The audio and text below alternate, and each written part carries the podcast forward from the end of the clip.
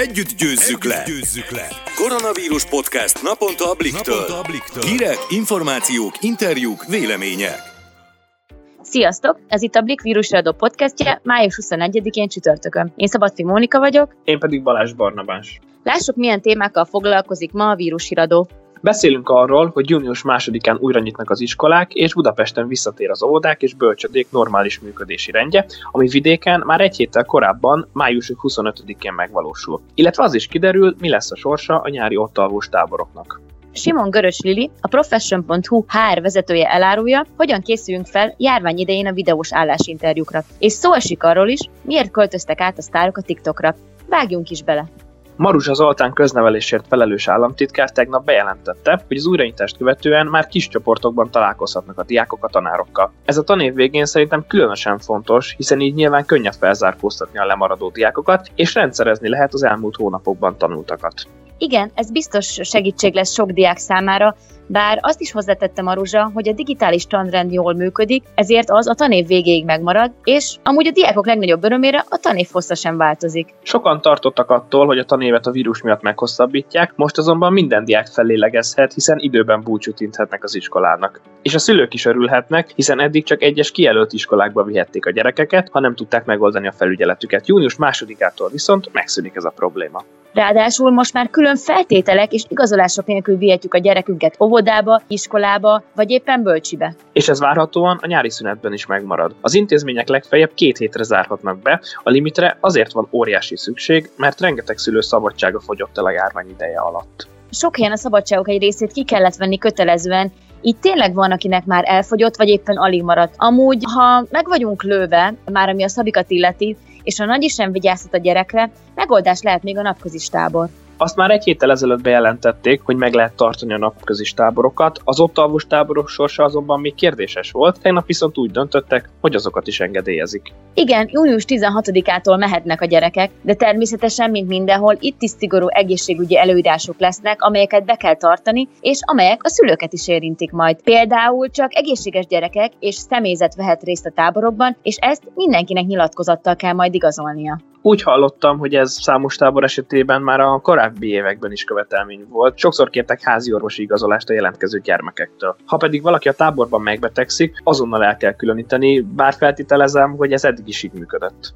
Igen, korábban még a különféle érzékenységről és allergiáról is kértek papírokat. Amúgy képzelt, hogy a tábornyitáskor pedig kötelezően fertőtleníteni is kell, a gyerekeknek pedig higiéniás oktatást kell tartani rögtön a kezdéskor. Azokban a táborokban, ahol több mint 300-an lesznek, egy orvosnak is kötelezően kell majd lennie. Egy szó mint száz, sokkal macerásabb lesz a szervezőknek összehozniuk egy-egy tábort, és a szigorú szabályok miatt várhatóan kevesebb hely is lesz. Ezért a szakértők azt ajánlják a szülőknek, hogy minél hamarabb keressenek tábort a gyermeküknek, ha nem akarnak lemaradni a legjobb programokról. Szerintem nagy roham várható, bár sok szülő nem biztos, hogy megengedheti idén a táboroztatást, hiszen sokan elvesztették az állásukat a járvány alatt. Nekik segít Simon Görös Lili, a Profession.hu HR vezetője, akivel arról beszélgettem, hogyan készülhetünk fel a videós állásinterjúra, hogy ez tökéletesen sikerüljön, és mielőbb új állást találjunk. Blik, blik, első kézből. Sokan veszítették el az állásukat az elmúlt hónapokban. Melyek azok a területek, ahova most lehet jelentkezni, ahol munkaerőhiány van? Vannak olyan területek, amik eddig is roppantul népszerűek voltak, és amiket a, a mostani vírus helyzet olyan mértékben nem érintett, ilyen például az IT programozás, fejlesztés és mérnöki területek. Nyilván gyakorlatilag majdnem minden területen érzékelhető az, hogy kicsit így visszavettek a cégek, és egy óvatosabb tempóra kapcsoltak, de ezek azok a területek, amik ettől függetlenül is mi gondolom, hogy, hogy egy erős hiány szakmát képeznek, és vannak olyan területek, amik a, a mostani helyzetben is kifejezetten akár más pályára álltak vagy lendültek, ilyen például az élelmiszeripar, a mezőgazdaság, illetve az egészségügy és a gyógyszeripar, ami most nagyon látványos. Mire figyeljünk, amikor beküldjük az önéletrajzunkat? Az általános dolgokon túl, tehát ami, amire érdemes azért egy önéletrajznál figyelni, hogy a lényeget tartalmaz és hogy áttekinthető legyen. Arra gondolunk, hogy mi az, ami a mostani helyzetre való tekintettel más kell, hogy szerepeljen benne, vagy akár ilyen extraként szerepeltethetünk benne. Az például lehet az a, a rugalmasság és a flexibilitásnak a kiemelése. Mit értek ez alatt? Tehát például, hogy valaki képes otthoni munkavégzésre, mert rendelkezésére állnak az infrastruktúrák, tehát például egy wifi vagy, vagy laptop használat, az otthoni körülmények megfelelőek erre, de ha arra tart igényt a munkáltató, akár személyesen is tud munkát végezni. Nyilván a mostani helyzetben, tehát, hogy pont kifejezetten változó, hogy van, aki otthonról dolgozik, még valamelyik cég már elkezdi visszaengedni a munkavállalókat, ezt érdemes rájuk bízni, de annak a nyitottságát fel lehet tüntetni, hogy akár bárhonnan tudunk munkát végezni, vagy ebben mi nyitottak vagyunk. Ugyanígy rugalmasságban lehet megjelölni azt, hogy teljes munkaidőn kívül, akár részmunkaidőben 4-6 órában is tudunk munkát végezni, és ebben is rugalmasak tudunk lenni. Talán azért emlegetem ennyiszer a rugalmasságot, mert hogy nagyon sok cég nehezen látja mostani helyzetet, és nagyon nehezen tervez előre, nehezen tud akár több hónapra előre, vagy fél évre előre is konkrétumokat mondani, hogy milyen helyen, vagy milyen időbeosztásban tud embert foglalkoztatni, csak sok esetben csak azt látja, hogy most van szüksége munkaerőigényre, és hogyha ezt feltüntetjük, hogy, hogy mi ezben abszolút ö, nyitottságot tudunk, vagy rugalmasságot tudunk adni, az szerintem most a legnagyobb előny, ami, amire a cégek ö, számíthatnak, vagy amit értékelnek. Szintén egy, egy távmunkában, ami nagyon fontos a munkáltató részéről, hogy mondjuk képesek vagyunk megbízhatóan, önállóan is otthonról dolgozni, tehát könnyen meg tudjuk érteni a feladatokat, és így állandó kontroll vagy segítségnyújtás nélkül is képesek vagyunk dolgozni otthonról, hiszen ez a kontroll az, amit most így nyilván át kell engedniük a munkáltatóknak illetve az is felmerülhet, hogy rövid vagy hosszú távú lehetőséget keresünk. Nagyon sokan vannak, akiknek megszűnt a munkahelyük, akár ideiglenesen más pozícióban is tudnak most munkát vállalni az eredeti szakmájuktól eltérően. Ez nem probléma, tehát vagy ezt is érdemes feltüntetni, hogy most ideiglenes munkalehetőséget keresünk. Sok olyan munkahely van, ami, ami kifejezetten ilyen embert keres most. Valószínűleg egy darabig nem lesznek személyes állásinterjúk. Mire figyeljünk a videós interjúk során? Fontos a testbeszéd, az öltözék, a smink ebben a helyzetben? Azt gondolom, hogy a legfontosabb talán elsőként a technikai feltételeknek a jelenléte, tehát az, hogy legyen egy stabil internetünk, ha ez nem adott, mert a wifi sávszélessége nem megfelelő, akár egy mobil internet megosztással, vagy egy olyan helynek a találása, ahol, a, ahol az internet sávszélesség adott, vagy ne akadozzon. Ugyanígy az eszköz használat, hogy laptopról, telefonról be tudjunk csatlakozni, illetve az is fontos, hogy az alkalmazás, amin keresztül történik az interjú, legyen ez egy Skype vagy Teams, ha nem ismerjük az eszközt vagy a felületet, akkor teszteljük előtte. Ezt megtehetjük akár a HRS-sel is, szóval nyugodtan mondhatjuk neki, hogy nem ismerjük annyira az, a, a felületet, hogy lehetne egy próbahívást tenni, ebben biztos, hogy így együttműködőek lesznek a HR-esek, csak hogy ez, hogy egy próbahívást kérünk, sok feszültségtől vagy akár ilyen stressztől mentesítheti az embert, hogyha már legalább egyszer-kétszer használta a felületet. Érdemes nyugodt körülményt, környezetet választani, hogyha tudunk egy külön szobába kerülni. Nagyon sok esetben sajnos ez nem adott, mert hogy házi állat, vagy akár kicsi gyerekkel tartózkodik egy háztartásban, akik megzavarják, bejönnek akár így a hívás közben. Én azt gondolom, hogy ez a mostani időszaknak egy nagy tanulság, hogy legtöbbünkkel előfordult már, már ilyen eset, és hogy ezt már nem olyan kirívó esetként kezeljük, hogyha ilyen történik, hogy most a gyerek közbe jön hozzánk, szóval nem kell őket így elzavarni, vagy durván reagálni, nyugodtan, természetesen kezeljük le, kedvesen közöljük akár a gyerekkel,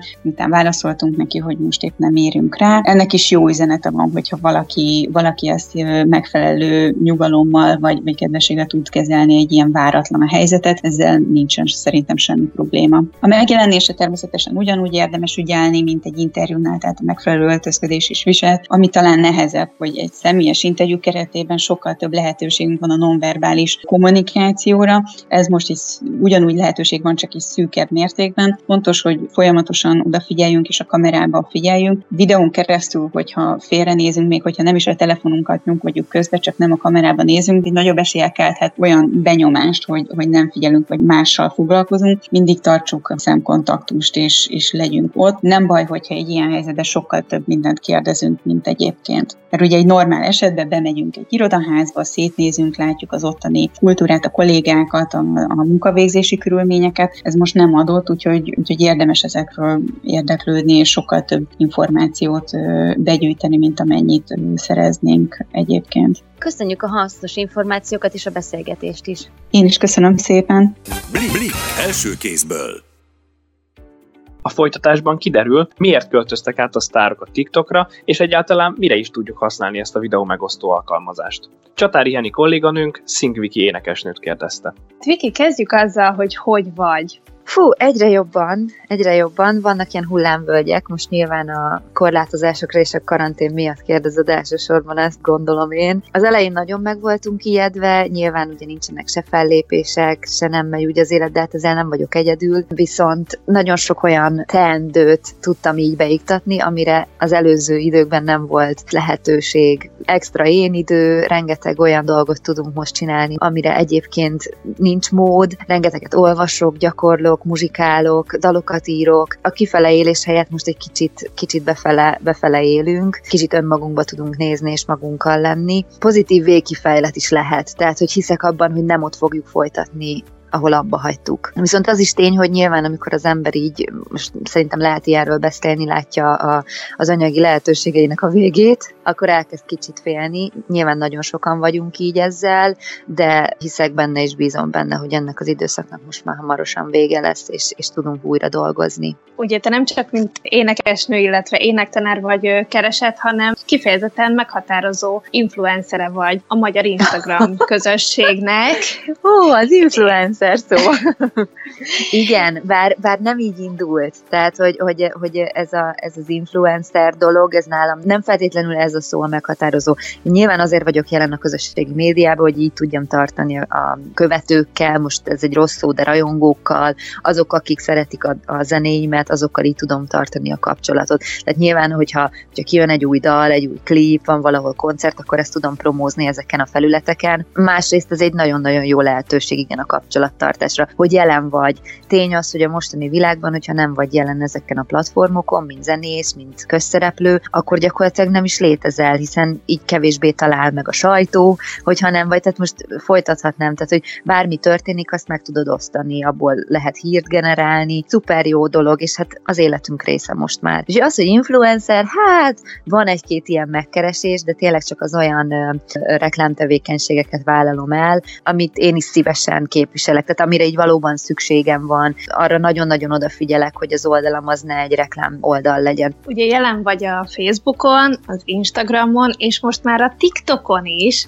Igen. most van egy bizonyos életkor, ami fölött egy egészen nagy rejtély, még számomra is, hogy tulajdonképpen mi is ez a TikTok, Hú, mi történik igen. itt, beavatsz minket, Viki. Ó, már alig vártam, mert felkészültem ebből. Na szóval, nálam ez úgy kezdődött, hogy letöltöttem először a TikTokot, illetve, bocsánat, évekkel ezelőtt nekem volt ilyen, hogy musicali. Ugye a musicaliból lett a TikTok, tehát, hogy nagyon, én ezt nem tudtam. Azt hittem, hogy ez két különböző dolog, és nagyon meglepődve tapasztaltam, hogy amikor, amikor most nem rég, pár hete regisztrálni szerettem volna a TikTokra, én már egy létező profil voltam, hiszen a musicali profilom az még létezett, csak átvette a TikTok.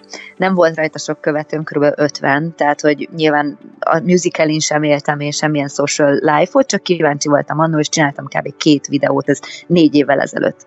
De ez a két videó, ez még mindig ott volt fönt, így nem teljesen a nulláról startoltam, mint TikToker, viszont ezeket a videókat kitöröltem, mert idejét múlt, és ilyen gagyi hülyeségek voltak, és először csak nézelődtem a TikTokon, bezártam, egy hét múlva újra megnyitottam, mondom, én ezt nem értem, ez egy hülyeség, mit csinálnak, ezek miért táncolnak. Míg mondjuk Instagramon csinálsz egy videót, akkor jobb esetben is a saját követőid egy bizonyos százaléka látja, nagyon-nagyon kis esetbe kerül be az Explorerbe, tehát most számok viszonyításához képest.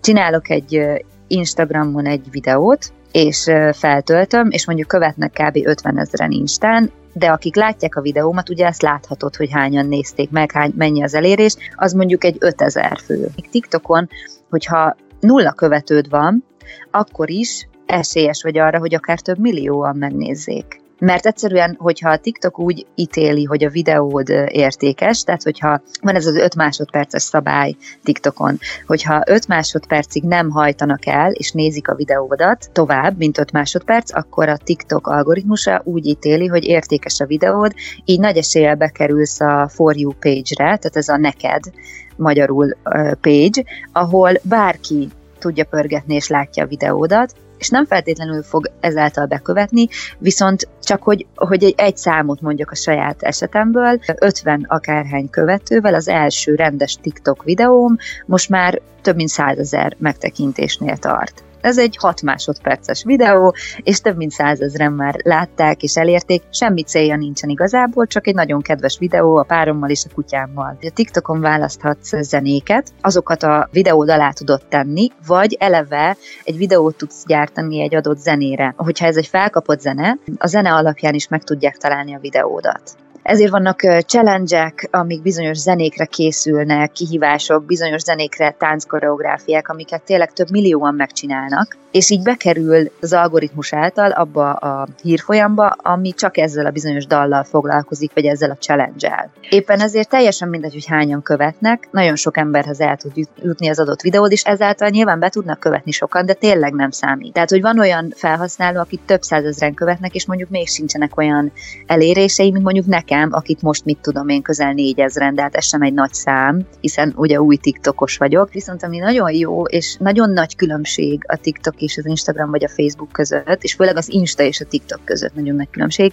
hogy míg az Instagramon szétszerkesztett, manipulált képeket látsz, amik nagyon-nagyon durván be tudják csapni a kislányok, kisfiúk érzékeit, addig a TikTokon nem tudnak így csalni. Tehát ott videókat látsz, amiket magadról készítesz, ott nem tudod megszerkeszteni, nem tudsz magadról vékonyabb képet mutatni, szebbet, hanem az te vagy. Egy videó készül rólad, ami, ami nem, le, nem tudsz úgy csalni, mint Instagramon másrészt, ami nagyon nagy különbség, hogy ezekért a, a nézettségekért, ezekért a lájkokért meg kell dolgozni. Az a lényege, hogy interaktív kihívásaid vannak, meg kell tanulnod tánckoreográfiákat, meg megtanulsz a TikTokon videót vágni, Nyilván én úgy indultam, hogy én elvégeztem annó még nagyon régen egy videóvágó tanfolyamat, én magamnak csinálom ugye a YouTube-ra ezeket a videókat, az ilyen sminkes videó, akkor beszélek uh-huh. erről, beszélek arról, mi ez vlogger, tehát ilyen, ha hívhatjuk így, akkor vlogger videókat, tehát hogy én nagyjából tudok vágni, de hogyha nem tudtam volna egyáltalán vágni, akkor is a TikTokon annyira egyszerű funkciók vannak arra, hogy vágj, videókat vágj, és tehát olyan tök jó trükköket meg tudnak csinálni tizenéves gyerekek, hogy, hogy elképesztő, szóval, hogy, hogy, hogy tényleg tök sok a lehetőség benne, és szerintem ilyen szempontból sokkal jobb, mint az Instagram vagy a Facebook, hogyha a social media elérés a célod. Hogyha nem csak az, hogy a barátaiddal tartsd a kapcsolatot, vagy hogy jelet adj magadról. Nekem egy csomó olyan videóm van, amilyen ének challenge hogy mondjuk átküldték a kis követőim, hogy, hogy ezt, a, ezt a részletet, a Christina aguilera ezt a nagy riffjét, hajlítását próbáljam meg én is, és akkor előttem már nagyon sokan megpróbáltak, és vannak ilyen challenge erre a riffre. A riff, tudod, egy ilyen nagy hajlítás. Uh-huh. És akkor én is megcsinálom, és akkor ugyanúgy beil, berakom a X-Tina Challenge néven, és akkor esély van arra, hogy akár több százezren is megtekintsék, akik érdeklődnek az X-Tina Challenge iránt, akik nézik ezt a, ezt a hashtaget, illetve nézték korábban, ezért a TikTok feldobja nekik az algoritmus által, mert hogy nyilván figyeli azt a TikTok algoritmusa, hogy te mi, mik iránt érdeklődsz, így a For You page-en olyan videókat dobál fel neked, ami valószínűleg érdekelhet. Az elmúlt egy-két hónapban, mióta ugye sokan önkéntes karanténban vannak otthon, hát a zenészek, hírességek egy, egy jó része beköltözött a TikTokra. Igen. Te is ugye most, hogy ugye ennyi időd volt otthon, ahogy mondtad, és volt időd kipróbálni olyan dolgokat, amiket előtte nem. Szórakoztatáson, akár az önmagad szórakoztatásán, vagy ugye a TikTokerek szórakoztatásán kívül lehet ennek olyan haszna, hogy új rajongókat szereznek előadók, más körben is ismertek Teljesen, lesznek, hogy ez igen. tényleg csak a viccről szól. Nem, egy teljesen más platformot érsz el vele. Tehát egy teljesen más korosztályt, mint a másik kettőn. Tehát, hogy a, TikTok közönsége szerintem 90%-ban tinédzserek. Azok a tinik, akik az én munkásságomat nem ismerik, nem érdekli őket, mert mondjuk a Katonák című dal az talán kicsivel komolyabb annál, mint amit a tinik meghallgatnak, vagy akár melyik ilyen nagyívű nótám, ami, ami bármilyen szakmai dolog, amit eddig csináltam, nem feltétlenül a tiniknek szólt, őket is el tudom érni, és hogy reng, rengeteg tini ír rám, hogy jaj, te vagy az, aki, és úgy ismernek mondjuk meg, hogy te vagy az a lány, ugye, akinek uh, tanítós videói vannak kint a YouTube-on, mert hogy egyébként a YouTube-on meg a legsikeresebb videóim, a videoklipjeimben kívül a Hogyan énekelj úgy, mint XY, énekorák Szingvikivel című őrület, és ez alapján azonosítanak be, tehát hogy többnyire így ismernek föl a, a fiatalok, hogy hogy te vagy az énektanár néni a YouTube-ról, igen, én vagyok. De hogy egyébként igen, énekesnő vagyok, és vannak klipjeim, meg dalaim, meg, meg egy csomó műsorban voltam, és akkor így nagyobb, nagyobb esély van rá, hogy akár ez a korosztály is így rátkeres. Viki, köszönöm szépen, hogy válaszoltál a kérdéseimre. Nagyon szívesen köszönöm a kérdést. Blik, Blik első kézből. Köszönjük, hogy ma is velünk tartottatok, várunk titeket legközelebb is a Blik vírusiradóban. Sziasztok! Sziasztok!